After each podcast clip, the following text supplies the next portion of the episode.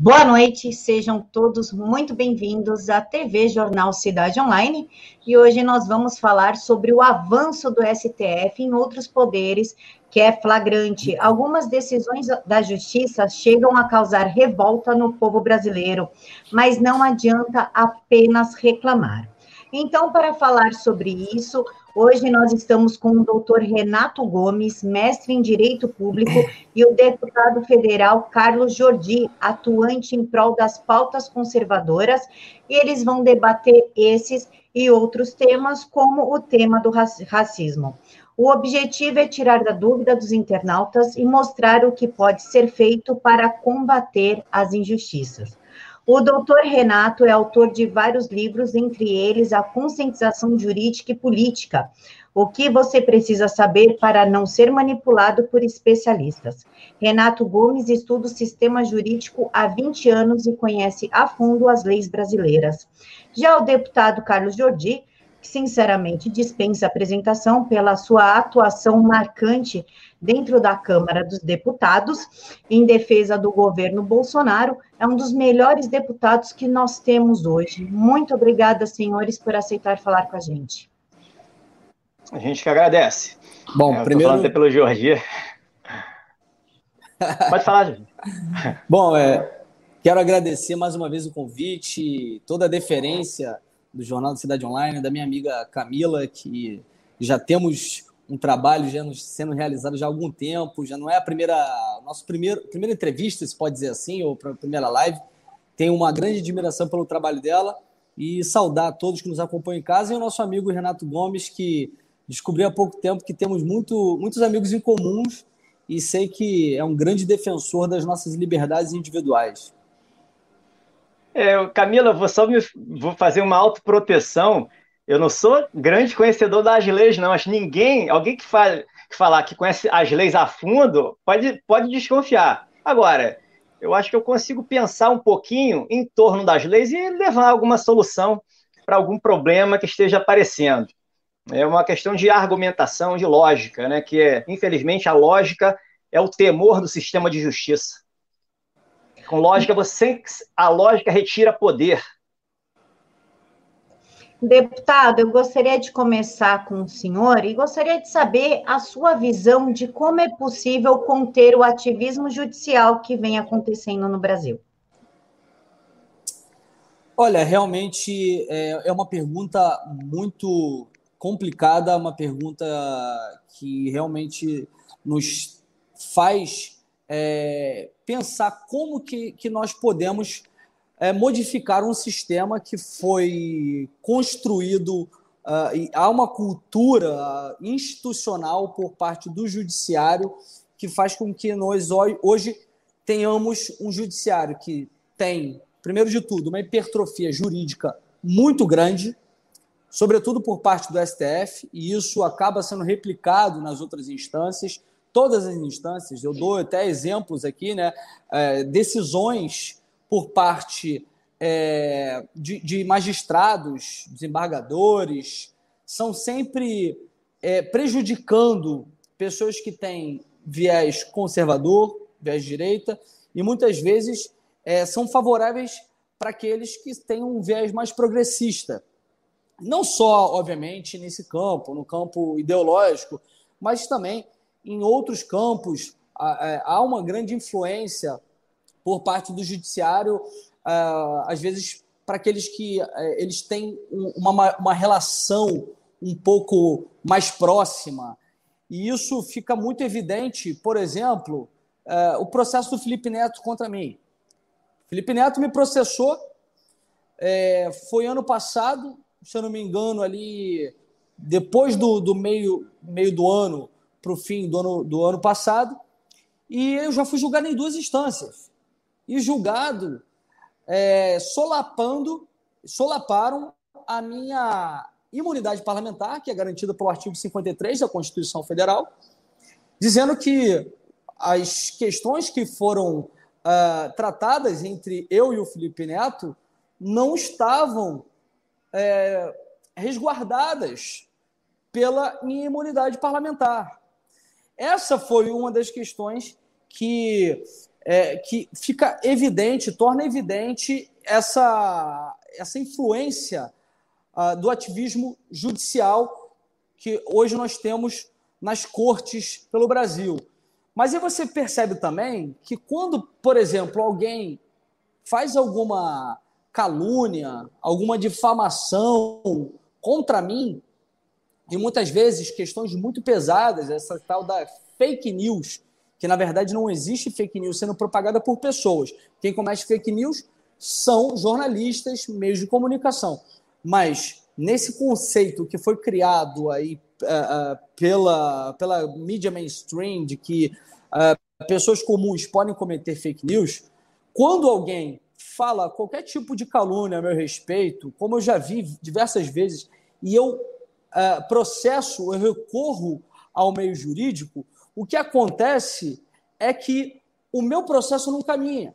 O meu processo não caminha, simplesmente porque a pessoa que está me caluniando, me difamando, ela tem um viés progressista. E eu sou conservador. Dou um exemplo aqui da Talíria Petroni, que uma vez ela me chamou de fascista, antes dela ser ainda deputada, antes de ser vereadora. Foi após a nossa eleição, ela ainda não gozava da imunidade parlamentar, e eu a processei por me chamar de fascista e de outros, outros adjetivos. Caiu na mão de uma juíza que ela, ela era notoriamente uma pessoa de esquerda. Você ia na, na página dela, ela tinha todas as publicações a favor de Lula, era Lula livre e tudo mais. E no final das contas, ela disse que chamar alguém de fascista não era uma, um termo pejorativo, não era uma, uma ofensa, mas sim falar que a pessoa pertence a um campo político. Então você vê como é que são é, é o duplo padrão que existe por parte do judiciário. E o judiciário, ele não, não tem esse tipo de padrão somente nessas, nesse tipo de decisões. Nós vemos hoje o, o STF, que infelizmente, por governos anteriores, que foram todos de viés progressista, foram diversos governos progressistas, até mesmo esses governos que são do PSDB, que muitas vezes as pessoas querem dizer, esses mais radicais de esquerda, querem dizer que eram de direita, mas que não é óbvio que não eram, né? era uma social-democracia, que indicaram pessoas de viés de esquerda. os ministros do STF, o corpo do STF, ele é composto de 11 ministros que são de esquerda. E além da hipertrofia de competências, a hipertrofia jurídica que eles têm, eles acabam colocando a sua posição política e ideológica nas suas decisões. E eles acabam fazendo com que o STF passe a ter uma agenda. E isso é algo que assim é inadmissível para o judiciário. Quem tem agenda é o governo. O governo tem uma agenda, nem o legislativo pode ter uma agenda. Os poderes são harmônicos e independentes, e obviamente que tem uma agenda por parte do executivo, o legislativo ele pauta aquilo da agenda, aquilo interessa, e aí referenda ou não certas decisões que são tomadas pelo executivo, e o legislativo e o judiciário cabe somente ser o guardião da Constituição, definir aquilo que é inconstitucional ou constitucional e pronto.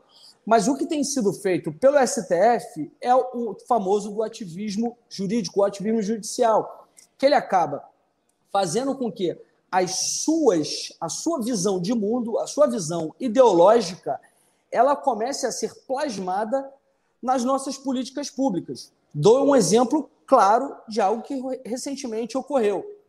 Uh, num mandado de injunção que foi feito por parte do Partido é, Popular Socialista, que agora é o Cidadania, creio que era esse o nome deles, o PPS, é, julgavam-se que o, o legislativo ele era omisso na legislação com relação à criminalização da homofobia.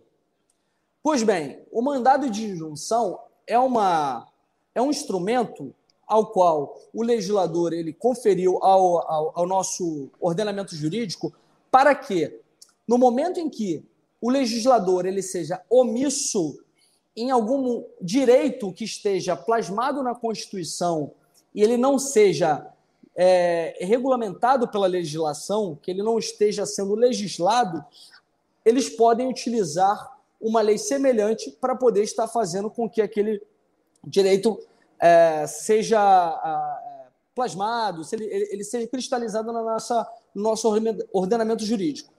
Então, eles reivindicaram essa questão dizendo que a questão da homofobia, por não estar sendo legislada pelo Congresso Nacional, ela deveria então estar sendo equiparada ao crime de racismo. Nós temos uma lei que trata do racismo, que é a Lei 7.716, e aí pegaram o crime da homofobia, que não existe, e colocaram como se é, houvesse uma equiparação, ou seja, um, um evidente é, uma, uma, uma, evidente ativismo jurídico, um ativismo judicial, que mais uma vez demonstra o, o viés ideológico por parte do nosso, da nossa Suprema Corte.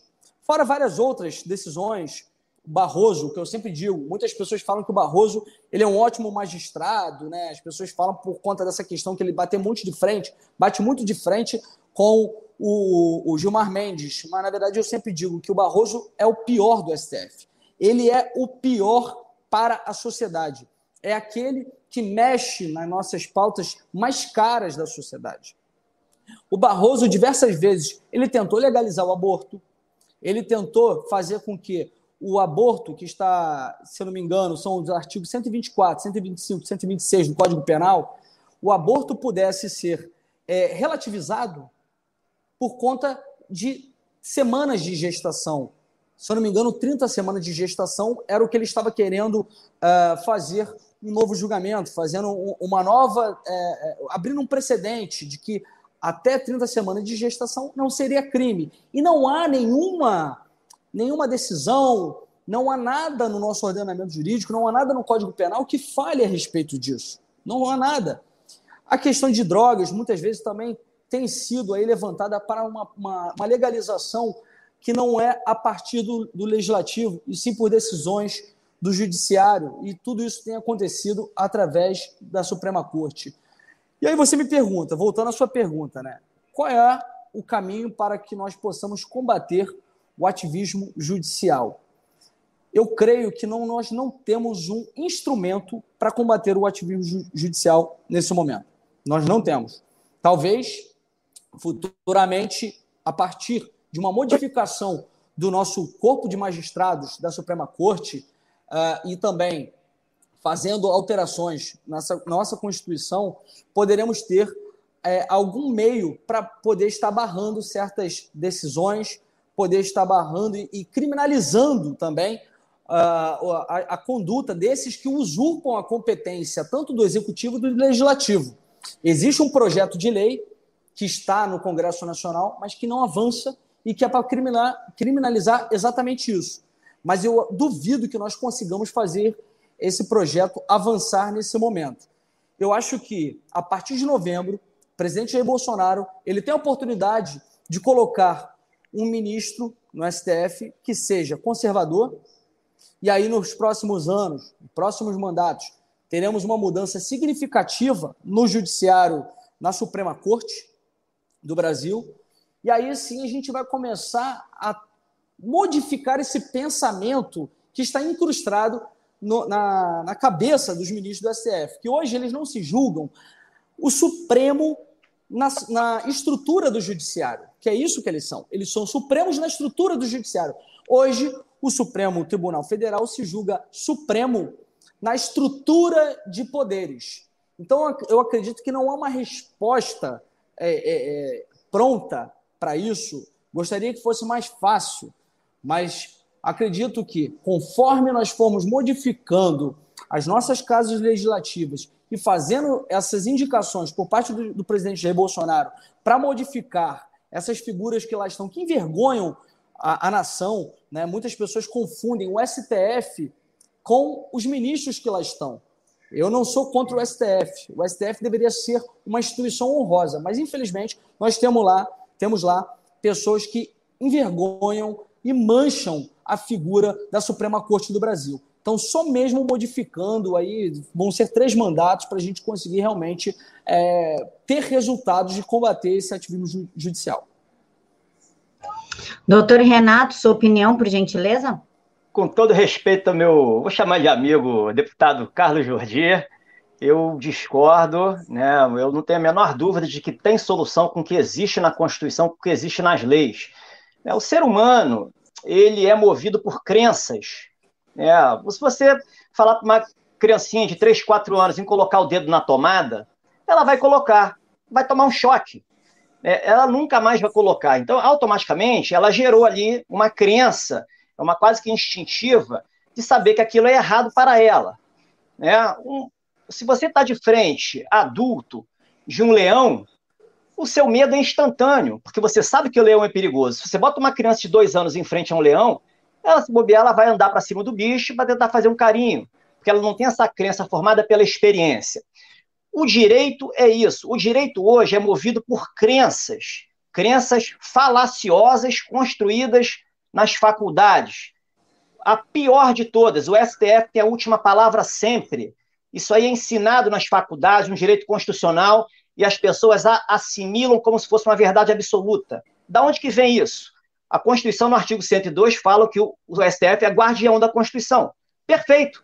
O presidente da República também é guardião. Ele, quando tomou posse no Congresso, ele se comprometeu a garantir a Constituição, o Estado de Direito e a democracia. A partir do momento que ele tem que pedir permissão a um outro órgão para fazer o que tem que fazer, ele deixou de ser um órgão independente, ele passou a ser um órgão submisso. Ele, como chefe de Estado, ele também é guardião, assim como são guardiões presidente da Câmara, presidente do Senado. Né? Então, crença, o STF tem a última palavra sempre, é uma falácia. Segunda coisa que se ensina nas faculdades, na década de 90, né, após Constituição, é o endeusamento de princípios. Princípios carregam valores, valores valem mais do que regras, a dignidade humana é, norteia os direitos fundamentais, todos os cidadãos têm a mesma dignidade, e por aí vai, vai se vendendo essas ideias. O mandado de injunção é um instrumento realmente onde se trabalhou muito essas ideias da década de 90 para o ano 2000.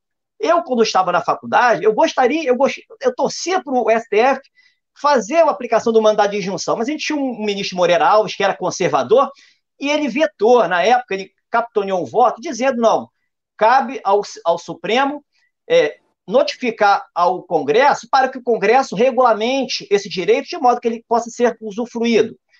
Pois bem, onde que eu quero chegar? Hoje, o que, que se faz?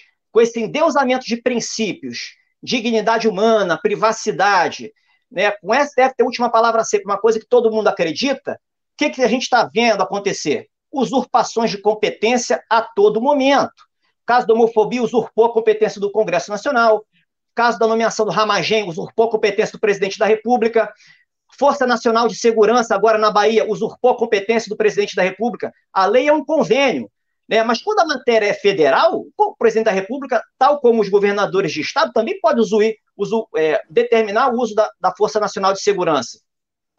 Então, há uma má compreensão em relação a esse sistema. Né? É, então, que, e Além disso, artigo 41 da LOMAN diz que os juízes não podem é, ser é, condenados por interpretações e decisões que tomem. Isso hoje, a interpretação que se faz disso é tal é, é, é uma imunidade criminal. O juiz hoje é mais blindado do que um deputado federal, do que um senador. Então, se você pegar essas ferramentas e a jurisprudência que se tem em cima disso, né, o STF hoje faz o que quiser, os juízes fazem o que querem e ninguém sabe lidar com isso. Né? Não existe vácuo no poder. Quando um poder não é utilizado, né, o outro avança. Solução. Quais seriam as soluções? Primeiro, eu vejo é, o presidente da República precisar assumir que ele é o chefe de Estado.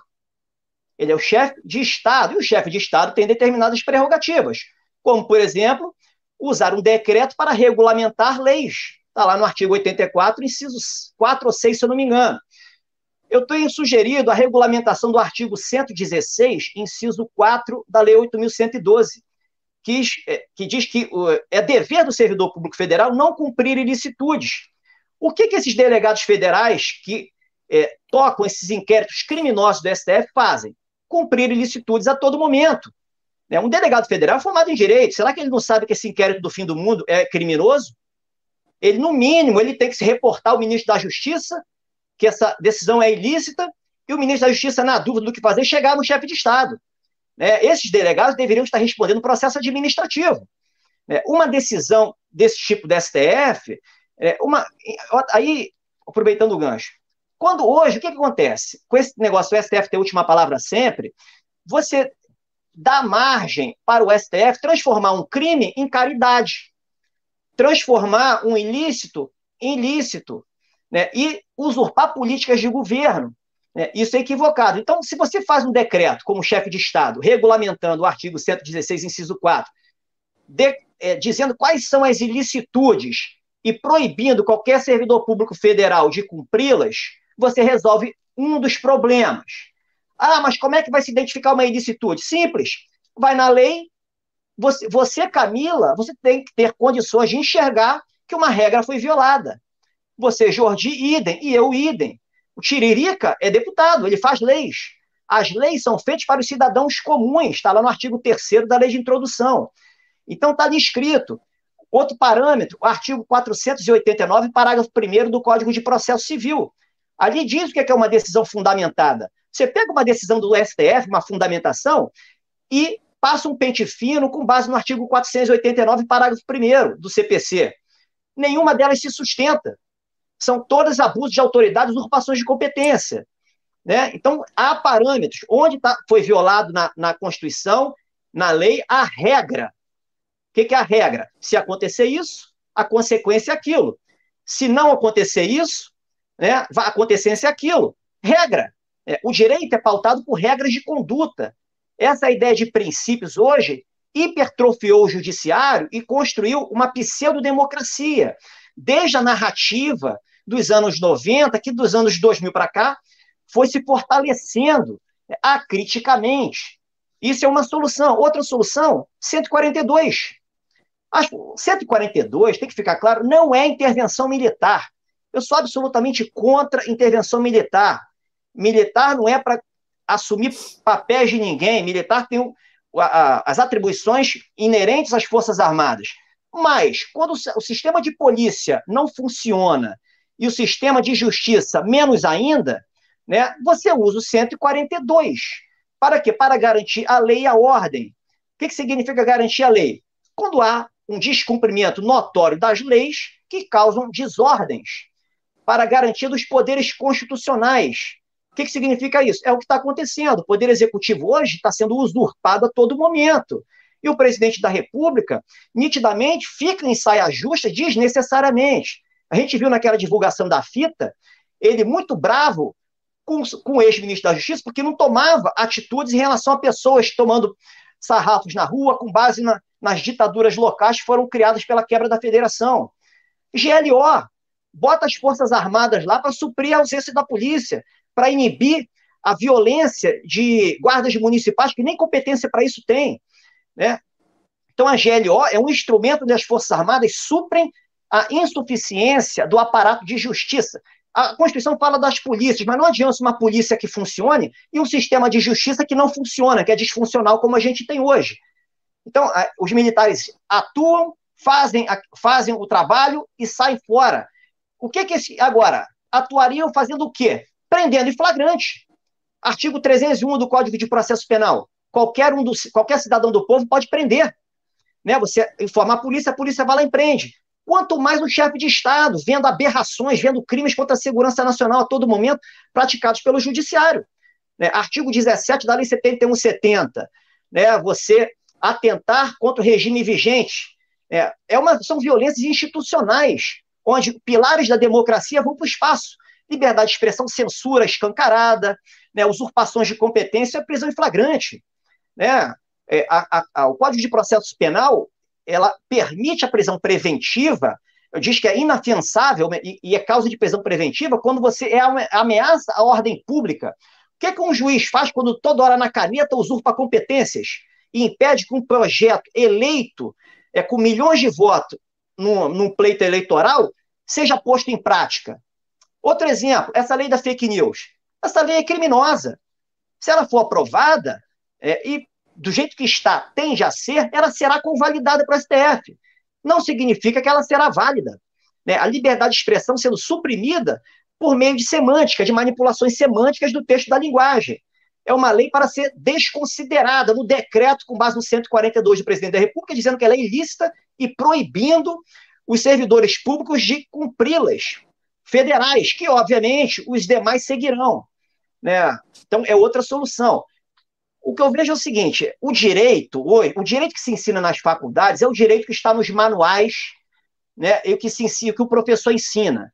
É um direito onde você tem uma teoria e você não tem outra coisa a fazer do que pegar a, os fatos e enquadrar dentro da teoria. É uma coisa impossível. É o que está acontecendo. Ninguém empurra para você um problema, esse é o problema. Resolva. Pega na legislação lei, os artigos de lei pertinentes, construa uma narrativa, mas uma narrativa tão sólida que você consiga rebater 100% das objeções, de modo que resolva o problema legitimamente.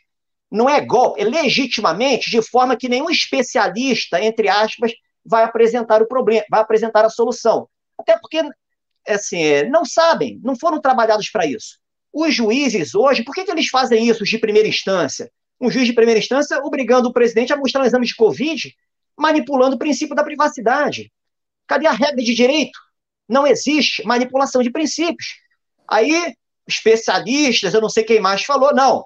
O Barroso, inclusive, falou: se o presidente não mostrar, pode cometer crime de responsabilidade. Isso é mentira. O presidente só comete crime de responsabilidade se ele descumprir ordem judicial ou leis lícitas. Lícitas a ilicitude é dever não se cumprir. Não é nem desobediência, é dever. Você só desobedece o que é lícito. Então, existe uma péssima compreensão do direito.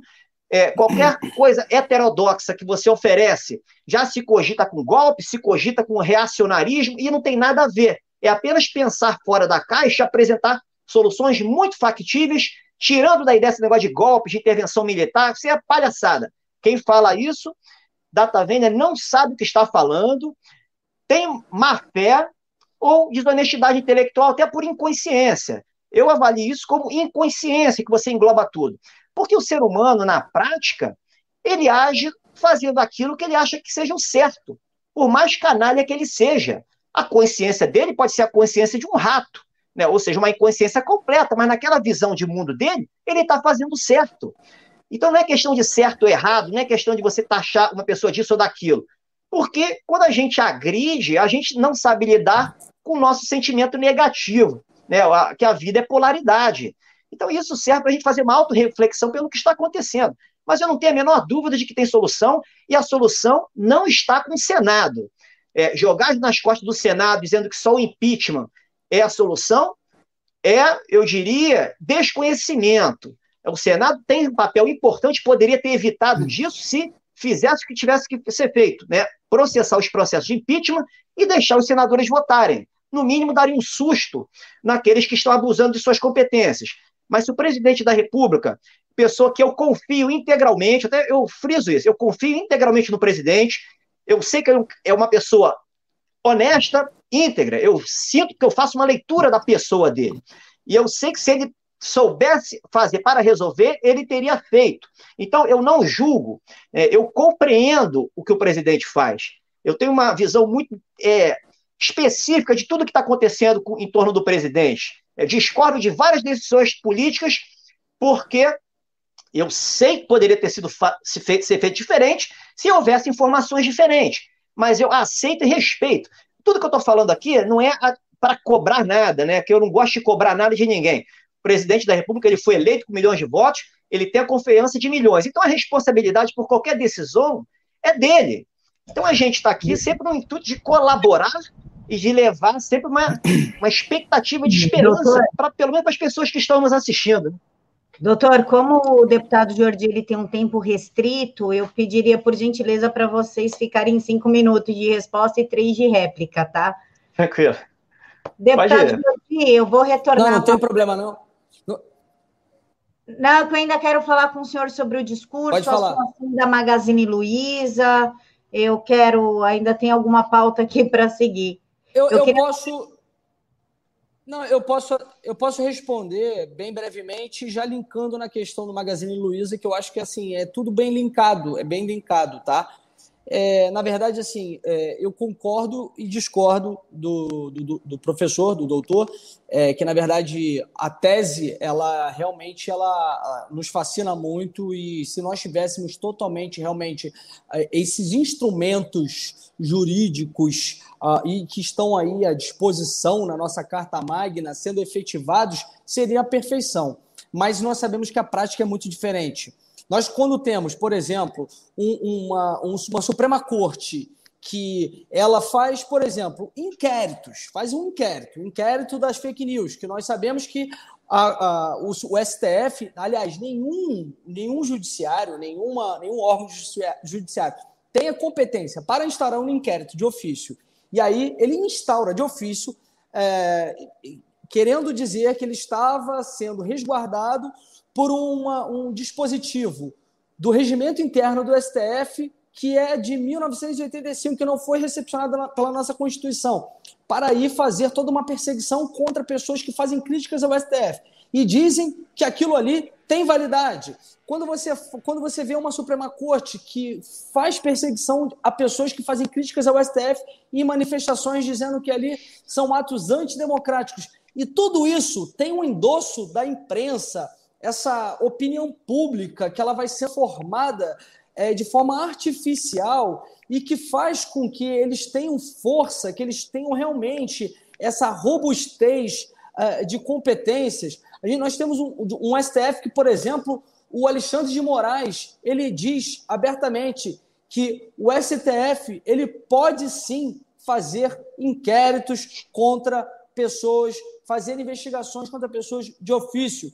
Nós vemos o Alexandre Barroso falando que a internet, por exemplo, ela é a extensão do STF para poder justificar a abertura desse inquérito que dizia que somente poderia fazer inquérito de, de pessoas que estivessem cometendo crimes na sede do STF. Ele alega que estaria fazendo isso porque a, a internet é a extensão do STF.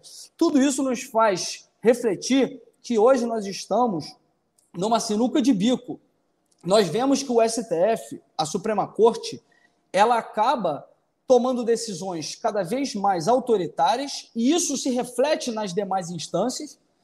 E aí, a partir disso, todas as instâncias se julgam acima dos demais poderes, podendo fazer é, é, impugnações de decisões de, de, outras, de outras esferas de poder, do legislativo, ou do executivo, fazendo com que haja é, decisões contrárias ao que, que determinado poder quer para poder estar tá fazendo valer o voto popular, julgando que até mesmo o próprio, vale destacar aqui, o próprio Alexandre de Moraes, ele disse que é necessário combater ditaduras, aliás, foi ditaduras que ele falou, ah, não, é, é, ele falou a respeito do autoritarismo da maioria. Autoritarismo da maioria, que era necessário combater os autoritarismos da maioria, ainda que a maioria tenha é, validado o voto popular para fazer com que houvesse representantes políticos no executivo e no legislativo. Ou seja, ele está dizendo que o STF tem um respaldo para poder estar invalidando as decisões da maioria, ou seja, da democracia. Então não é tão fácil assim como nós pensamos. Não é tão fácil como a gente quer. Eu gostaria muito de chegar e dizer, como eu já disse já em, em, em entrevistas, por exemplo, na Globo News, de que o artigo 142 não é intervenção militar, mas que sim, os militares, as Forças Armadas, são sim um poder moderador. É um poder que serve para garantir a estabilidade entre os poderes, entre os três poderes. E que ele pode ser usado, sim, pelo chefe do executivo, que ele está lá como chefe supremo do, da, das Forças Armadas, para poder estar mantendo a lei e a ordem. Mas nós temos tanto o STF, que usurpa competências e faz decisões como aquela do, do Fux em sua ele fez uma nota, acho que uma nota técnica, dizendo que ele não poderia agir dessa forma e há, assim, todo o respaldo por parte da mídia nesse sentido. Eu acredito que nosso caminho é um caminho lento, que a partir das mudanças que nós vamos ter no STF, aí vamos começar a refletir isso nas demais uh, instâncias do judiciário. Até mesmo esse caso aí que nós estamos vendo por parte da Marisa, já pegando esse gancho para falar a respeito disso, da Magazine Luiza, em que a Magazine Luiza fez aí um processo seletivo para ingresso de trainees somente de pessoas negras. E aí você pega a Lei 7.716, o que está na Lei 7.716? Ela estabelece que obstar e negar emprego por motivo de etnia, de raça, é, é, é, crime de racismo, de reclusão de dois a cinco anos, se eu não me engano. Posso estar equivocado, mas é, com relação a essa a questão do, pre, do, do preceito secundário da pena, mas eu acredito que seja mais ou menos isso aí, que é crime negar e obstar emprego nesse caso. Aí você vê, por exemplo, o ativismo político, ativismo jurídico, judicial, ela está não só na, na, na, questão do judiciário, até mesmo no, no Ministério Público, que também está evado. Nós temos aí a Débora Duprá, que nós sabemos que é uma grande militante de esquerda que está no Ministério Público. E, por exemplo, o Ministério Público do Trabalho, em 2018, emitiu uma nota dizendo que fazer é, determinadas discriminações, no sentido de fazer a, a, a, um processo seletivo ou empregar pessoas somente negras, isso teria um respaldo jurídico, porque seria uma discriminação positiva, ou seja, as famosas ações afirmativas. E que, na verdade, isso não tem nenhuma. não tem um respaldo jurídico. Nós sabemos que existem leis no Brasil que falam das ações afirmativas, que tratam de questões de cotas. As ações afirmativas, embora eu discorde muito, existe um livro do Thomas Sowell que fala de, de, de ações afirmativas, que é, é, Cotas e Ações Afirmativas ao Redor do Mundo. Eu acredito que seja esse o nome, um, um livro muito bom. E que ele demonstra que ao redor do mundo, todas as ações afirmativas, cotas, tudo mais, é, tiveram o mesmo resultado, que foi só ressentimento, conflitos sociais, catarse coletiva, e é isso que acontece com as cotas e as, todos os tipos de ações afirmativas. Não concordo com o resultado prático para elas, para fazer uma, um, um, sistema mais justo. Mas, enfim, no Brasil existe uma lei que fala de cotas para o ensino público e para o ingresso no serviço público. Só que não existe nenhuma legislação que fale que poderia ter processos seletivos somente para negros. E essa nota discorda, ela fala que tem que ter é, isso para poder reparar uma, uma dívida histórica. Aí você vê o ativismo político, jurídico que existe por parte também do Ministério Público. Eu ingressei com uma representação no Ministério Público. Essa representação é no sentido de fazer com que haja uma investigação por parte do Ministério Público e aí sim fazer uma denúncia de racismo contra essa loja, mas eu tenho certeza, eu espero estar errado, tá? Eu espero estar errado, mas a maioria do nosso sistema, uh, tanto no Ministério Público e, e o sistema jurídico, é contaminado por esse pensamento. Às vezes tem pessoas que nem se julgam de esquerda, mas são contaminadas por esse pensamento do politicamente correto. E aí eu creio que uma, essa decisão da, da Magazine Luiza ela vai ser referendada até mesmo pelo Ministério Público. Infelizmente, porque, como eu disse, hoje nós chegamos no momento em que, por diversos anos em que a esquerda esteve no poder e que ela teve é, diversas indicações para o judiciário, diversos juízes também que acabam tendo essa corrente mais garantista, é, uma, uma corrente positivista, evada por esse pensamento do politicamente correto, acabam tomando decisões nesse sentido. Dizer que uma decisão como essa, em que, se você for olhar por um prisma de que fazendo processo seletivo somente para brancos, ela é, pro, é proibido, e isso realmente deve ser proibido. E, por um outro lado, uma decisão de uma por uma pra, pela loja como essa e a Bayer também de fazer um processo seletivo somente para negros acaba sendo permitido, embora a letra da lei não fale nada a respeito disso. E é, é esse a, a, a, minha visão e a minha crítica que eu faço, não só ao judiciário, mas também ao Ministério Público e todo esse ativismo político judicial que nós temos hoje nesses, nesses órgãos. Mas, deputado, eu já vou passar a palavra para o doutor Renato. É, essa ação da, da Magazine Luiza, ela foi espelhada numa ação da Ambev de julho de 2020. Se tivesse, se, se vocês, por exemplo, senhor que entrou contra a Magazine Luiza. Se tivesse entrado contra a Ambev, não teria impedido a Magazine Luiza e agora é, a Bayer de fazer é, isso? muitas decisões, muitas questões que acontecem pelo Brasil, a gente não toma conhecimento, né? Eu não tomei conhecimento dessa da Ambev, infelizmente. Ontem eu até dei entrevista para o Pingo News e o Fiuza me questionou a respeito de, de uma possível ação marqueteira por parte da Magazine Luiza, nesse sentido, de que ela estaria fazendo isso até mesmo para ter esse resultado. E eu falei, olha, eu acredito que sim.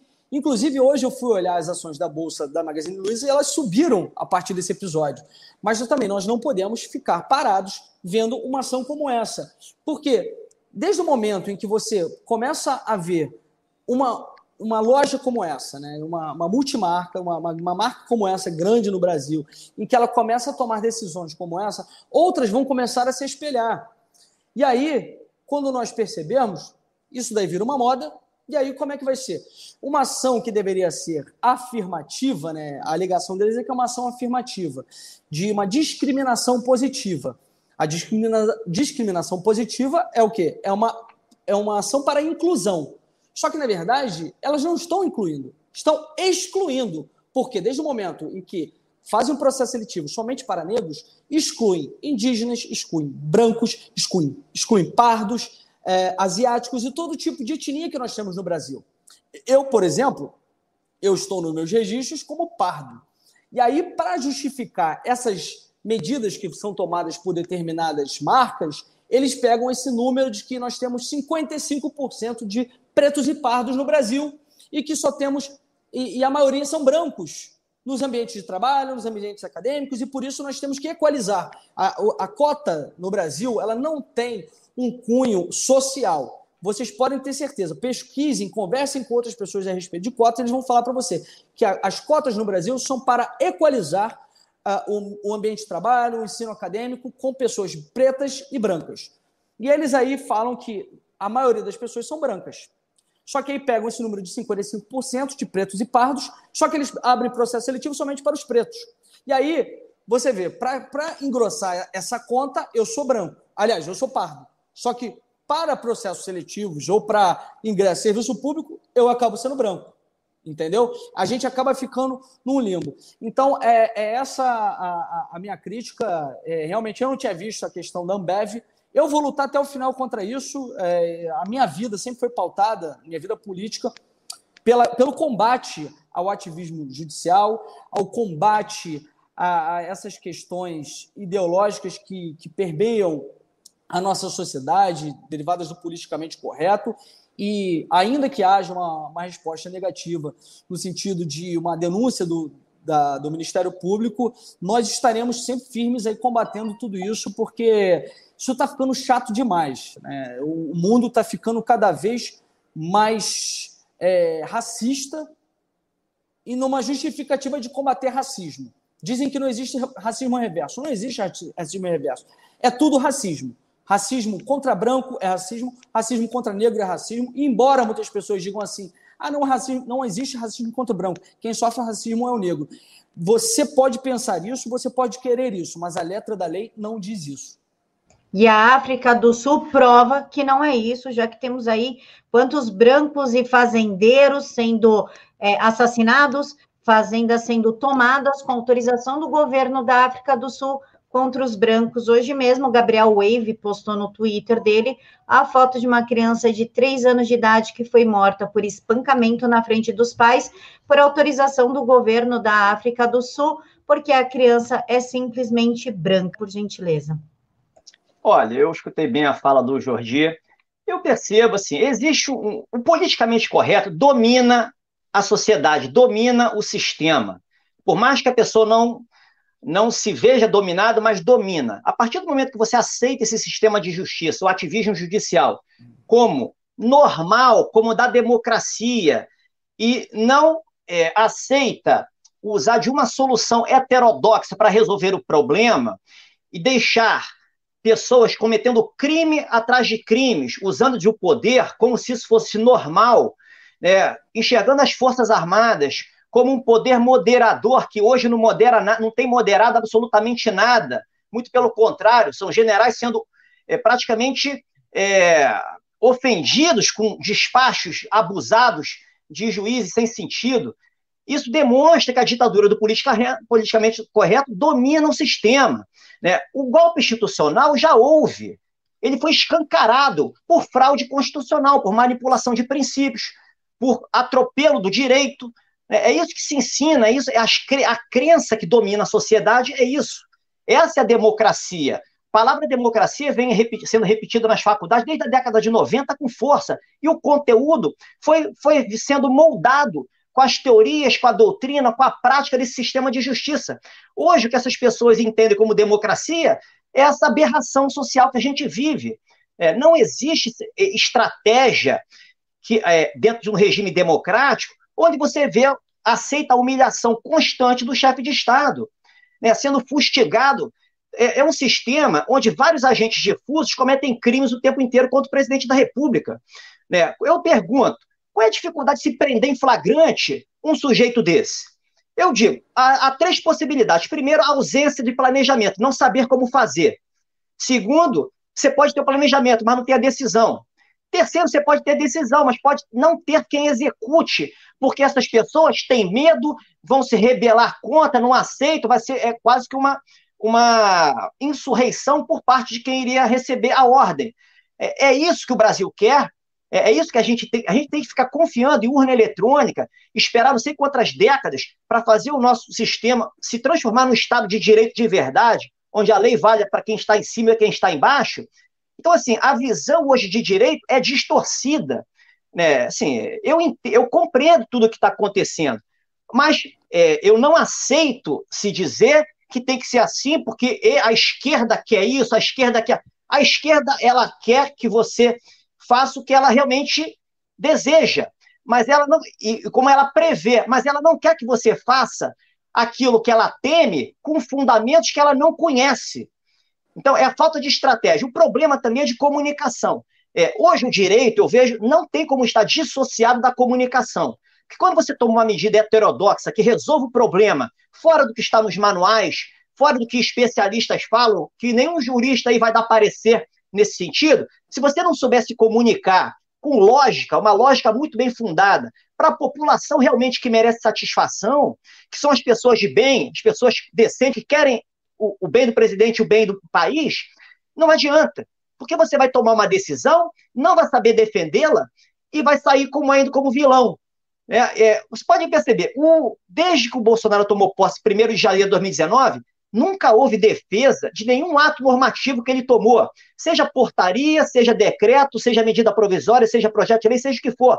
E eu, eu afirmo aqui com, categoricamente: absolutamente todos eram constitucionais, muito fáceis de serem defendidos.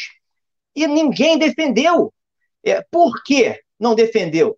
É isso que é o normal, né? isso vai se aceitando. Eu, particularmente, eu me incomodo de ver o presidente da República quase pedindo, pelo amor de Deus, para o STF não fazer isso, que é competência dele, ele não precisa fazer isso.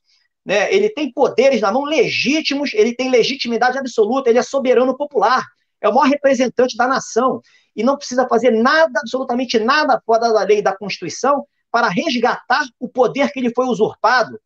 É, o presidente da República, o Bolsonaro, cansou de dizer que o ser humano não obedece aquilo que ele não teme. É o que a gente está vendo hoje. É, nunca houve um ato de inibição por parte do governo, nem inibição vazia, não, inibição com conteúdo, mostrando. Eu, o, o, presidente da República foi achincalhado por todos os ministros do Supremo, nunca houve uma palavra dura de retorno, mostrando não é bem assim, você quer ser respeitado, me respeita. Né? A, a harmonia entre os poderes não pode ser empurrada conforme a vontade de um único poder. Né? O outro poder está vivo, na realidade, é o poder mais importante hoje da nação, é o poder executivo. Né? Só para você ver a aberração que a gente vive, essa inconstitucionalidade do voto impresso. Aberração da aberração. É, hoje eu escrevi, eu escrevi uma, é, um artigo, hoje saiu publicado no Jornal da Cidade Online, mostrando, dentro da lógica, que é uma decisão totalmente infundada, que não se sustenta. Qual democracia do mundo que o sistema de voto é comandado exclusivamente por um judiciário? né, sem voto impresso, como é que você vai controlar? A, a minha solução é simples. 142, você vai botar as Forças Armadas como mesário e dentro dos tribunais regionais do TSE. São fiscais.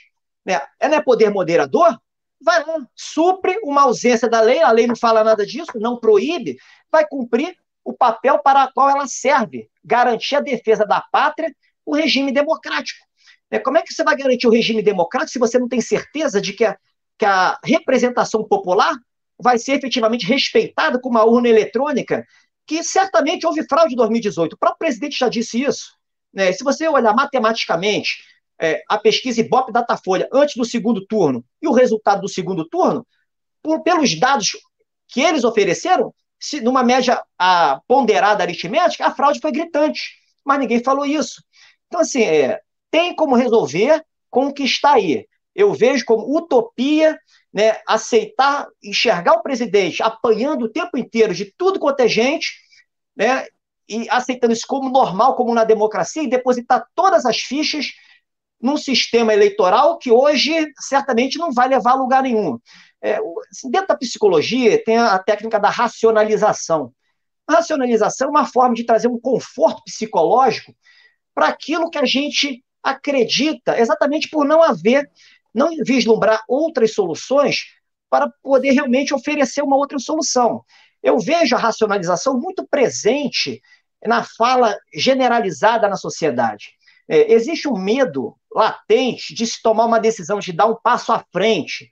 Né? A gente está numa guerra, é uma guerra de quinta geração, uma guerra assimétrica, onde o presidente só não caiu ainda porque realmente tem o apoio das Forças Armadas, se ele não tivesse, ele teria caído.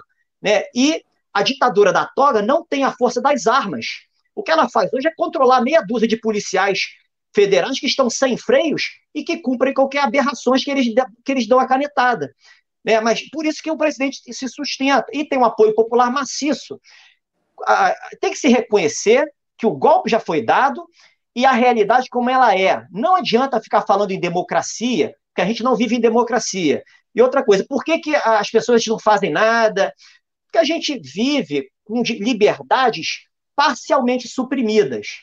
A gente não vive com 100% de nossas liberdades, a gente vive aí com 60%. As pessoas saem, viajam, faz uma comprinha ali, faz uma coisinha ali, elas, elas estão oprimidas de uma forma confortável, cada um dentro de sua casa. Não é uma opressão como ocorre nos países comunistas verdadeiramente. Então, elas acabam tolerando isso. E aos pouquinhos, as liberdades estão sendo suprimidas. Né? É muito, eu, assim, é muito cômodo. Eu, eu, as pessoas me falam, é cômodo quem está no poder aceitar isso como normal e jogar esse jogo sujo. Né? Óbvio, ninguém vai fazer nada contra um deputado, contra um senador, contra o presidente da República, mas faz contra o Zé Povinho lá da esquina, com todo respeito, com o pipoqueiro, com a pessoa da, é, da carrocinha do cachorro-quente, do churrasquinho, né? quem está na praia, que sai logo ao. A própria filha do, do deputado Luiz Lima, né? a aberração que fizeram com ela no início da pandemia, tudo dentro de uma normalidade. É, as instituições funcionam, os mesmos discursos que não se sustentam na prática. É, já falam que Brasília é uma bolha, que as pessoas não conseguem enxergar fora delas. É compreensível, né? porque ali é jogo de poder, é guerra de poder. Mas eu vejo que falta, eu diria, a, palavrinha chamada fé.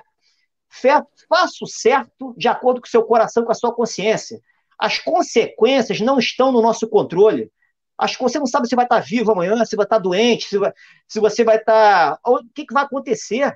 É essa que é que faça o certo de acordo com o seu coração e sua, sua consciência, despreocupado, desapegado do que os outros vão pensar. É, como é que o Japão saiu da guerra? É, o que, que o Japão é hoje? Israel, o que, que Israel é hoje? Os exemplos do próprio presidente. Então, qual é o medo? É, qual é a insegurança de se dar um passo à frente, inibindo, fazendo o judiciário ir para o lugar dele, o Congresso ir para o lugar dele, o presidente ocupando o espaço que realmente é dele. Qual o problema nisso? É, não há problema nenhum, existem fundamentos para tudo isso, para legitimamente manter o sistema em ordem, ou seja, o sistema de freios e contrapesos atuarem de uma forma que não está escrita, que eu falo, é o equilíbrio inerente ao próprio sistema, implícito, ocupando um vácuo né, que não é ocupado por ninguém hoje. Na realidade, está sendo ocupado por quem não deve, que é, é por esse ativismo judicial que eu chamo de criminoso. A partir do momento que o ministro for preso em flagrante, na realidade, todos estão soltos porque não fizeram o que tinham que fazer. Né? Esse, isso aí acaba, o juiz de primeira instância não vai repetir isso. Né? Crimes não faltam. O que falta é enxergar que a realidade não é a realidade do Estado de Direito, que o golpe institucional já foi dado tá? e que a gente vive em guerra. A guerra tem que ser combatida. A guerra não é ficar passando panos quentes, porque quem sofre é a pessoa do povo. É a pessoa do povo. É essa é a questão. É a questão de leitura e de enxergar e quebrar crenças. Crenças, sobretudo jurídicas, e essas crenças jurídicas têm que ser quebradas e trabalhadas juntos com a comunicação precisa. Comunicação precisa com base em quem? Fundamentos sólidos e consistentes, direcionados para a pessoa de bem, para os milhões que votaram a favor de uma mudança estrutural, mudança de, de tudo, para que o país seja colocado no rumo da prosperidade. Essa é a comunicação. Muito bom, doutor. Muito bom, doutor Renato.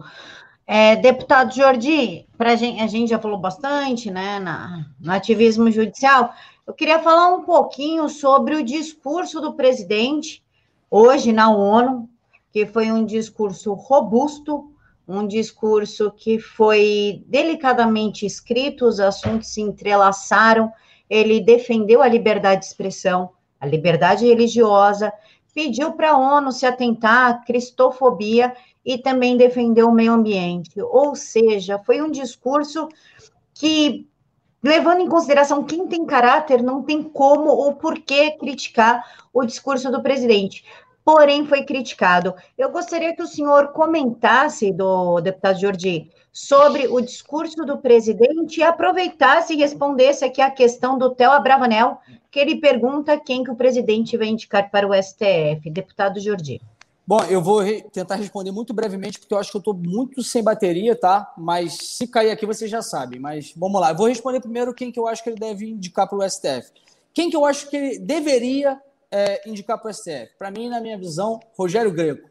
Rogério Greco, é, um grande amigo, um penalista renomado no Brasil, um cara defensor das Forças Armadas, das Forças de Segurança Pública, mas que eu acho que não, não deve acontecer. Ele tem vontade de nomear um evangélico, existe aí o William Douglas, que tem tá, tá no radar dele, o Mendonça, que é o, o ministro da Justiça, que é um pouco controverso aí com algumas uh, pessoas do, dos apoiadores do presidente, mas eu acredito que deve estar ali entre o William Douglas e, e, o Mendonça, mas o William Douglas tem sido bem cotado aí recentemente. Eu acho que tem que ser uma pessoa conservadora para a gente poder, pelo menos, ter uma voz no STF, uma pessoa que possa pedir vista de processo e tudo mais.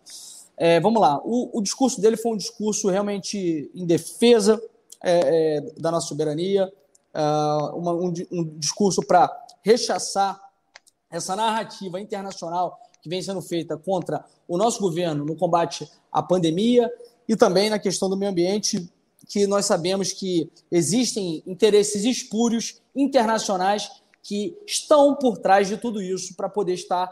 É, que, que, querem o que está no solo da, da, da, nossa Amazônia, que querem é, usurpar a nossa soberania para poder estar é, tendo acesso as nossas riquezas. E hoje mesmo até postei a respeito disso uma fala do, do doutor Enéas falando a respeito disso, e ele nunca foi tão atual, uma pessoa que vivia à frente do seu tempo. E ele foi criticado, obviamente. Foi criticado por quem? Foi criticado pela oposição, foi criticado pelo Amoedo, foi criticado pelas ONGs. Para mim, isso é um troféu. Ele ser criticado por todos esses aí, que na verdade eles nunca bateriam palma para o presidente, a não ser se fosse o presidente fazendo um, um, reivindicando, é, na verdade, é, pedindo para sair da presidência. Ele pedindo para pedindo perdão pelos seus possíveis crimes. Tá? Somente aí que eles estariam aplaudindo o presidente Jair Bolsonaro. E ele fez uma defesa enfática da nossa soberania nacional, fez uma defesa enfática do Brasil, quis quebrar essa narrativa mentirosa, falaciosa que tem sido construída pelos países que nós sabemos que estão envolvidos, burocratas internacionais, globalistas que querem atacar a nossa soberania e fazendo uma narrativa contra o Brasil na questão da pandemia e do meio ambiente. Para mim, ele foi perfeito. Teve um discurso que não foi agressivo, mas que foi uma defesa enfática na defesa de todas as nossas uh, bandeiras. E, na verdade, eu acredito que ele não deixou a desejar em nenhum ponto. Foi muito bem e não foi nenhum, nenhum ponto polêmico, que é, muitas vezes é o que gera né, alguma controvérsia. É óbvio que ele acaba sendo controverso de qualquer modo por, parte da oposição e dessas ONGs, porque eles são totalmente anti Bolsonaro, anti-governo, anti-Brasil. Querem ver o Brasil pegar fogo, querem o Brasil, é, é, quanto pior, melhor para eles, porque eles têm projeto de poder e não projeto de governo, não projeto de Brasil.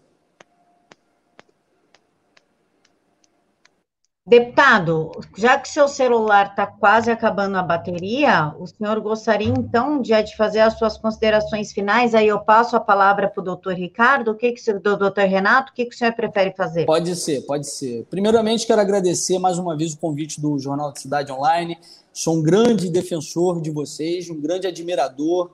Muitas vezes as pessoas é, a, a, parte da imprensa, né, da imprensa mainstream, vem fazer críticas ao Jornal da Cidade Online e eu sou um fervoroso defensor do trabalho de todos vocês, pelo que vocês têm feito aí, essa informação isenta é, é de viés de esquerda, essa informação é, realmente informação verdadeira e que pode é, rasgar esse véu dessa mídia que nós sabemos que está contaminada pelo politicamente correto.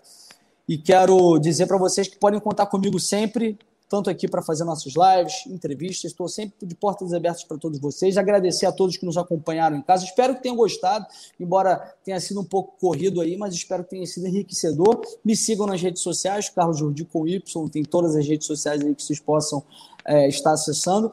Também saudar o meu amigo aí, conterrâneo, Renato Gomes, foi um bate-papo bem bacana, uma pessoa muito bem esclarecido, eu não conhecia ainda de, de, de papo. Ainda bem que a gente abriu aí para o Jordi fazer considerações finais, porque caiu de verdade. Doutor Renato, então eu passo a palavra para o senhor e eu gostaria que o senhor falasse. Claro que o senhor não conhece todo mundo que está no governo e que possa ser indicado por STF, mas dentro das opções apresentadas pelo deputado Jordi, qual que o senhor achou mais viável e gostaria que o senhor comentasse um pouquinho sobre esse discurso do presidente, que não foi agressivo, não atacou nação nenhuma, né? Ele se manteve ético e mesmo assim a mídia o criticou bastante. O senhor pode então, por gentileza, microfone.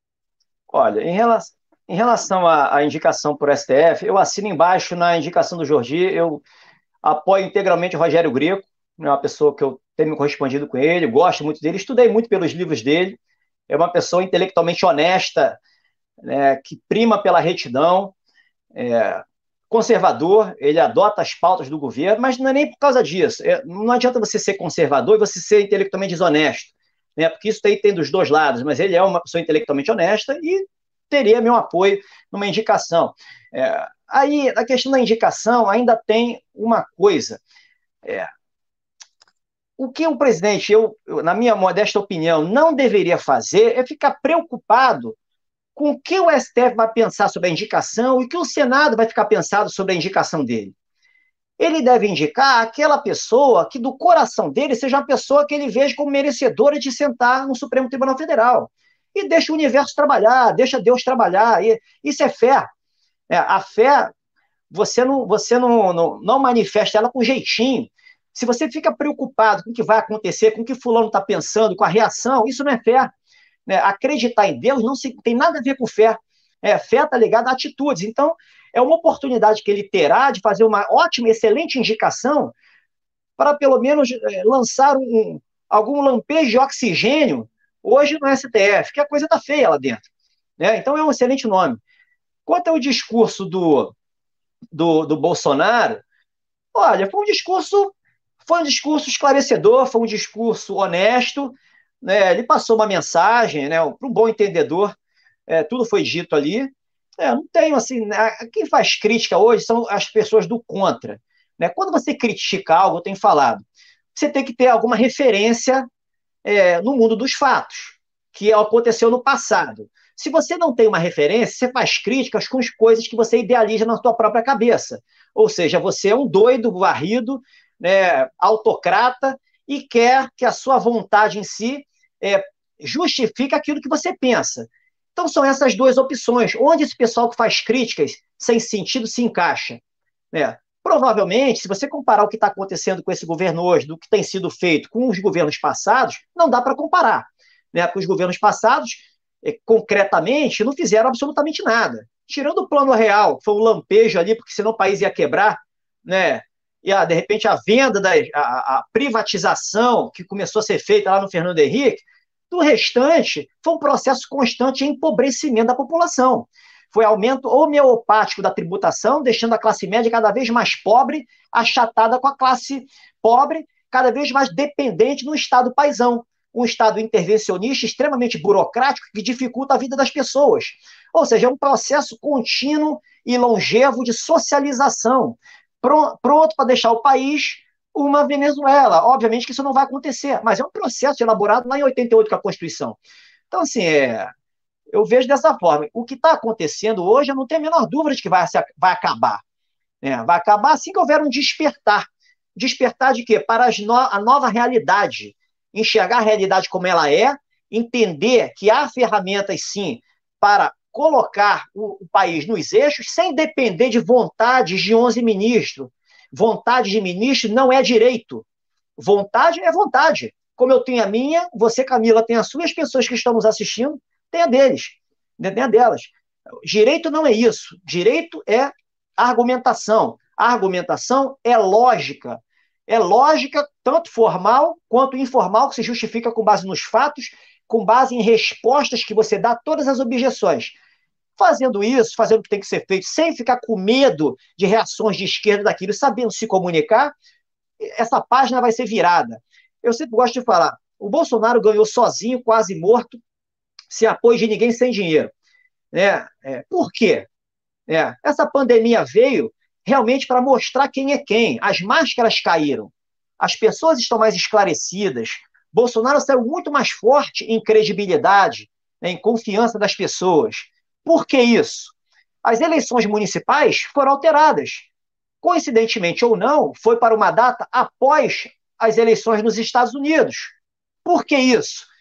São, são coisas, se você parar juntar tudo, é metafísica. São coisas que os cinco sentidos não captam. Mas numa lógica mais universal, numa visão mais espiritualista da vida, isso tem um significado muito forte. Né? Na vida, nada é tão trágico que chega, que fica, permaneça eternamente. A vida é feita de ciclos e a gente está para romper um ciclo de atraso. Essa é a realidade. Doutor, eu, o senhor não respondeu a pergunta sobre a Magazine Luiza, eu esqueci, inclusive. De... Eu respondo emendar a pergunta, mas antes do senhor responder, eu quero esclarecer uma coisa.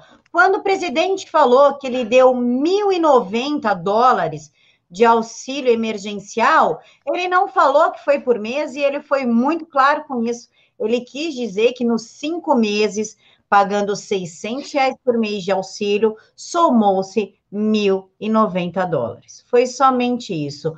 Doutor, por gentileza, o senhor pode falar da ação da Ambev, tudo começou com a Ambev, Magazine Luiza entrou na onda e agora a Bayer. É, dentro da lei, isso é possível? Não é? Eles estão ferindo a lei? É racismo? Como é que fica? Olha, a lei é 7716, artigo 4 se eu não me engano, diz lá que você negar emprego por questões de raça, de etnia, é crime. Está lá escrito. Agora, quem, é o, quem comete o crime? Quem avalizou é quem emitiu o edital, quem avalizou. Quem avalizou é quem responde pela empresa. É, cometeu um crime, sim, no mínimo de autoria com autoria imediata. Né? Por que, que não acontece nada? Por que, que não há uma prisão em flagrante? Né? Porque o Ministério Público em si, o Ministério Público hoje, a gente é, é tão lotérico quanto o Judiciário. Porque se você pega um procurador da República, que é matéria federal, é, chamado progressista, isso aí vai ser arquivado. Se você pega um procurador da República conservador, né, de direita, né, ele vai oferecer a denúncia. Pega um juiz progressista, ele vai arquivar, ele vai rejeitar a denúncia. É uma loteria. Por quê? Porque o direito é, ele é justificado com achismos, manipulação de princípios, dignidade humana, privacidade, onde você enxerta o conteúdo de acordo com a tua ideologia, com aquilo que você, com a tua visão de mundo. Né? As regras elas são ignoradas. As regras são inconvenientes. A gente tem um direito chamado principiológico, que na realidade é um não direito, um estado de anomia, onde a insegurança jurídica é a regra. Então, assim, o que vai acontecer, eu não vejo, não vai acontecer nada com quem fez esses editais, né, restringindo a contratação apenas para negros. É, você criar grupos de vitimizados na sociedade, faz parte do projeto comunista de criar nichos onde você pode fomentar uma revolução. Né? É, faz parte. Você tem que estar sempre criando divisões e gerando vítimas, e aí vem um grupo, esses comunistas socialistas, defendem. É, e daí sempre vem um discurso de ataque. É isso que está acontecendo. E quando haverá freio? Quando se começar a prender. Prisão em flagrante. Ó, você vai prender em flagrante por um crime, por exemplo, de pena de 1 a 4 anos, não é, é ninguém cumpre de 1 a 4 anos em regime fechado. Mas você prende em flagrante, vai para a delegacia, faz lá o registro e a pessoa vai solta. Você, só, você dá um susto. Né? Você prender em flagrante porque cometeu crime, não há proibição disso. Mas agora, ficar presa não, talvez não se justifique exatamente por isso, porque hoje, com o nosso regime de cumprimento de pena, de 1 a 4 anos não se começa a cumprir em regime fechado. Então você tem que saber trabalhar as regras de direito estrategicamente. Né? Vale para jornalistas, vale para todo mundo. Ou o direito vale para todo mundo ou não vale para ninguém. Agora, não dá para fazer acontecer o que está acontecendo. O direito que não vale para esses progressistas que eu chamo de as pessoas que pervertem a moral e querem criar um caos na sociedade, destruindo valores tradicionais construindo secularmente, né, para esses o direito não vale. O direito é manipulado sempre a favor. Agora, para quem pensa de acordo com os costumes tradicionais da sociedade, de acordo com a lógica, de acordo com o bom senso, esses são perseguidos e fica por isso mesmo? Né? Que Estado de Direito é esse? Que democracia é essa? Doutor, antes da gente terminar, eu ia fazer a pergunta final para o senhor, mas o senhor falou que de um a quatro anos não pega regime fechado logo de cara. Porém, a pele da fake news está prevendo cinco anos de prisão para quem divulgar fake news, mesmo que fake news não esteja determinado, não está pontuado, especificado, exemplificado o que realmente seja uma fake news, uma notícia falsa, é um pensamento divergente, o que é realmente fake news. O projeto da prisão de cinco anos é do deputado do PCdoB, Orlando Silva. Então, significa que de um a quatro anos não dá prisão, mas cinco respondemos em regime fechado, é isso? Olha, cinco anos, você, cinco anos você responde em regime semiaberto. Semi Se você for reincidente, você pode responder em regime fechado. Mas a questão não é, esse, esse tipo penal é flagrantemente inconstitucional. É, é, o, é o chamada norma penal em branco, onde você. É, fake news. O que é fake news? Aí alguém vai dizer o que é fake news. Na lei de tráfico, né, quando você é, diz o que é tráfico, é, quem vai dizer qual é a, sub, a, a, substância que classificaria um tráfico é alguma coisa ligada à ciência. Anvisa, alguma coisa que tem um respaldo realmente médico-científico que aquilo se caracteriza como tóxico. Fake news, quem vai dizer isso? É, são essas agências de, de averiguação de verdade, né, do, dominadas por gente progressista, globalista. É, é esse pessoal, isso é uma nova, isso, na realidade é o Estado né, delegando o poder de punir qualquer um conservador a um esquerdista que domine uma empresa privada que você sequer sabe quem, quem são os donos. Isso não se sustenta. Esse projeto é aberrante, esse projeto é criminoso. Esse projeto é criminoso, ele atenta contra o regime vigente, está lá no artigo 17 da Lei de Segurança Nacional. Né? O que isso fazer? É, isso é caso de prisão em flagrante, quando a vista aprovar, prende em flagrante os responsáveis. Simples. Agora, é, tem que saber fazer e tem que saber se comunicar. Né? Não dá para fingir que a gente vive num Estado democrático de direito, porque não vivemos. Né? É esse discurso de democracia para cá, democracia para lá, né, que as pessoas repetem acriticamente, sem fazer o que está falando, negando a realidade, que trouxe o país a esse estado em que a gente está, a esse status quo praticamente subvertido, pervertido, diria falido. Doutor, então, para a gente finalizar, uma pergunta do Superchat. Peço desculpas porque não veio o print do nome da pessoa, então desculpa, mas a pergunta é: como desocupar o judiciário? O STF tem 11 juízes, oito indicados pelo PT. STJ, 34 juízes, 28 indicados pelo PT. Desembargadores são 141, sendo 92 indicados pelo PT. O TRF 4, de 27 juízes, 22 são indicados pelo PT.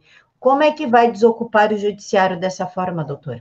Ó, existem as soluções naturais, né? A vacância por um, uma aposentadoria, é, por uma doença, a pessoa se afasta, pela morte, são as mudanças naturais e vem a nomeação. Né? Existem as mudanças que eu chamo heterodoxas. Né? Quando você prende um ministro criminoso em flagrante, um juiz que cometeu crime em flagrante, ele está fora da função. Né? E quem vai julgar, por exemplo, o ministro, uma alta autoridade? É o STM, Superior Tribunal Militar. Está lá na Lei de Segurança Nacional, artigo 30, e está no Código de Processo Penal Militar, artigo 82, parágrafo 1. Agora, tem uma manipulação semântica que fizeram para esvaziar o poder da Justiça Militar. Né? Tem pareceres do Ministério Público Federal, decisões do próprio Supremo Tribunal Federal, dizendo que essa competência do Superior Tribunal Militar é inconstitucional, que ela não foi recepcionada, convalidada pela Constituição de 88, porque ela é de lei anterior a 88. E qual é o artifício jurídico que se faz? A chamada interpretação, que eu chamo de manipulação. Primeiro que a Constituição de 88 diz que compete à Justiça Federal julgar crimes políticos. Então, a primeira coisa que eles fizeram, ora, crime contra a segurança nacional não existem mais, todos são crimes políticos. Então, a competência para julgar os crimes contra a segurança nacional passaram para a Justiça Federal. Qual é a última instância da Justiça Federal? O STF. Ou seja, é uma jurisprudência construída em causa própria, porque é o STF que julga os seus, está lá na Constituição, mas não para crimes contra a segurança nacional.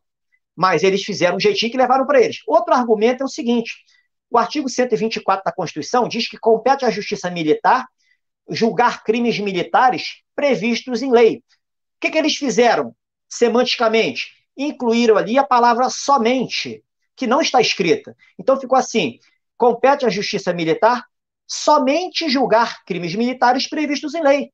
Então eles, eles empurraram uma palavra que implicitamente não se sustenta, invalidando a competência do Superior Tribunal Militar na prática, eles fizeram uma jurisprudência que não, óbvio, não vincula o presidente da República e não vincula ao Congresso, né? mas é o, é o que está vigente dentro da manipulação jurídica que eles fazem, que, que é, constrói esse direito, entre aspas. De modo que eles se tornaram autoblindados e, praticamente, quando você prendesse em flagrante uma auto-autoridade, você teria que bater de frente, não é, não é isso que está valendo a jurisprudência, é a lei. Está na Lei de Segurança Nacional está no Código de Processo Penal Militar. Né? Isso exige o quê? Enfrentamento institucional. Outra falácia que se tem, ah, vai gerar crise institucional. A crise institucional é a solução do país. É você negar, as pessoas que negam isso, elas não conseguem enxergar a realidade. É, e nem, eu nem diria que seria crise institucional, porque o presidente agir dentro das regras para fazer valer o seu poder e colocar o Estado de Direito e a democracia nos próprios trilhos é o dever não tem nada de gerar crise institucional. O que tem sim é o grito dos derrotados, né, que vão chamar o presidente de tudo quanto é coisa, dizendo que ele é arbitrário, ele é isso e aquilo. Ora, mas ele é chamado disso ou daquilo sem ele fazer nada. Percebe? Então, assim, esse contexto que a gente está vivendo é um contexto, contexto paradoxal, é, dominados por crenças falaciosas, onde as pessoas estão perdidas, quase rezando, é, falando pelo amor de Deus, para os 11 que estão tocando terror no país né, ter um pouquinho de compaixão. Né? São pessoas, teoricamente, ateias, anticrísticas e materialistas.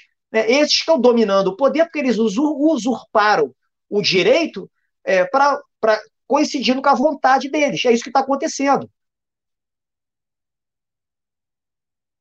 Doutor, para a gente finalizar, o senhor gostaria de fazer as suas considerações finais? Eu sempre gosto de falar, o país tem jeito, tem jeito, é, e, na, e na, com nada de golpe, nada de intervenção militar, basta aplicar as regras, basta é, as pessoas fazerem o que tem que ser feito.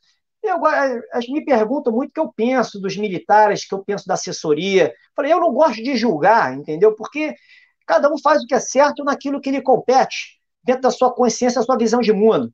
Né? Eu tenho a minha visão, minha leitura de fora, e eu faria diferente é, se eu tivesse poder de decisão. Mas eu, a, a minha, eu estou aqui como analista, como alguém que está querendo o bem do país tanto quanto vocês. Eu vejo, eu fui militar por 10 anos, fiz escola naval, tenho formação militar. Eu vejo como erro grave é, você não estudar filosofia política, não estudar política dentro das, das, das faculdades, escolas militares. Porque quando você estuda isso, você começa a ampliar sua consciência em relação às possibilidades do que, está, do que, está, do que pode acontecer na sociedade. Então não há essa discussão política, pelo menos eu não tive isso na minha formação e não vejo acontecendo. Muito pelo contrário, eu vejo uma omissão completa em relação a manifestações de cunho político, né, pelo menos publicamente. Segunda coisa é a ideia de defesa da pátria. As Forças Armadas são, sim, é, elas são a razão de existir de um Estado. As Forças Armadas e as polícias, que elas são as garantidoras da, da pátria e da segurança pública, que é a razão de ser de um Estado, né, sobretudo de um Estado de direito. Né? Quando você tem uma ideia de defesa da pátria vinculada só à invasão externa, é, você está limitado, limitando o seu potencial de atuação. Você está deixando as pessoas que representam a soberania popular à míngua, né, na dependência de que algum, alguma autoridade militar desperte e compreenda o que está acontecendo. Passe a entender que uma supressão de liberdade não é normal. Né? Qual a diferença de uma supressão de liberdade? Né, produzida por ordem de um prefeito ditador, por uma guarda municipal, de uma supressão de liberdade, de, um, de, uma, de uma tropa venezuelana, por exemplo, que invada o país e prenda ali algum brasileiro. Na prática, nenhuma. Na prática, nenhuma. São dois atos totalitários praticados por um por agente externo e outro por agente interno. Né? Dentro de uma guerra que quebrou, está quebrando a federação e está tolhindo está violando as liberdades individuais. Né? Então, assim, a, a ideia de, de defesa da pátria deve sim abarcar golpes institucionais velados, como que houve por fraude constitucional, por manipulação de princípios, né? envolvendo usurpações de competência a todo momento. Agora vai, logo, logo vai ser usurpada a competência do presidente da República de tratar as políticas ambientais. Né? O, o Barroso é relator de uma ação, né? o que fazer com o fundo que vai usar lá na Amazônia? Ontem o general Heleno deu um depoimento muito interessante, mas, a meu ver, estrategicamente totalmente equivocado. Por quê? Porque ele está tá alimentando um dragão. Política ambiental é política do executivo. Ponto final. O que, que ele teria que ter falado? Oh, ministro, com todo respeito, política ambiental, política do chefe do Estado, do Poder Executivo. Não tem nada a informar. A minha, pra, no meu modo de ver, essa ação deve ser encerrada. Não é papel do judiciário se meter na política ambiental. Né? Não é papel do judiciário se informar com a ciência, se informar com especialistas para dar palpite em política ambiental, em política de segurança, em política de saúde, isso, daquilo. Só acontece isso, aí vem lá de trás, manipulação de princípios que se ensina na faculdade, essa ideia de neoconstitucionalismo, de direitos fundamentais distorcida, onde você enxerta qualquer conteúdo ali dentro, né, dando hiperpoderes para o judiciário, como se fosse o salvador da nação, como se o Congresso Nacional é, não pudesse resolver o problema, como se o presidente da República não pudesse resolver o problema. É, hoje, o Congresso Nacional, por mais que seja ruim, é muito melhor do que o sistema de justiça. Né? O executivo é infinitamente melhor do que os dois. E a gente está sendo controlado por um sistema de justiça disfuncional, criminalmente impune, porque não se sabe lidar com esse ativismo judicial criminoso. Doutor, muito obrigada. Foi uma live excelente. Estamos aqui cheios de elogios ao senhor. Então, fica o meu agradecimento. E agora é minha hora de fazer um merchan aqui e lembrar a todos que o Jornal da Cidade Online tem a revista A Verdade por R$ 9,99 ao mês. Inclusive, a capa da, dessa edição agora de sábado é sobre o presidente Jair Bolsonaro e a Rede Globo cheinha de novidades para vocês. O link está aqui na caixa de informações. Então, assinem e, claro, não esqueçam de se inscrever no canal e ativar o sininho. Muito obrigada a todos. Fiquem todos com Deus e até a próxima terça. Tchau.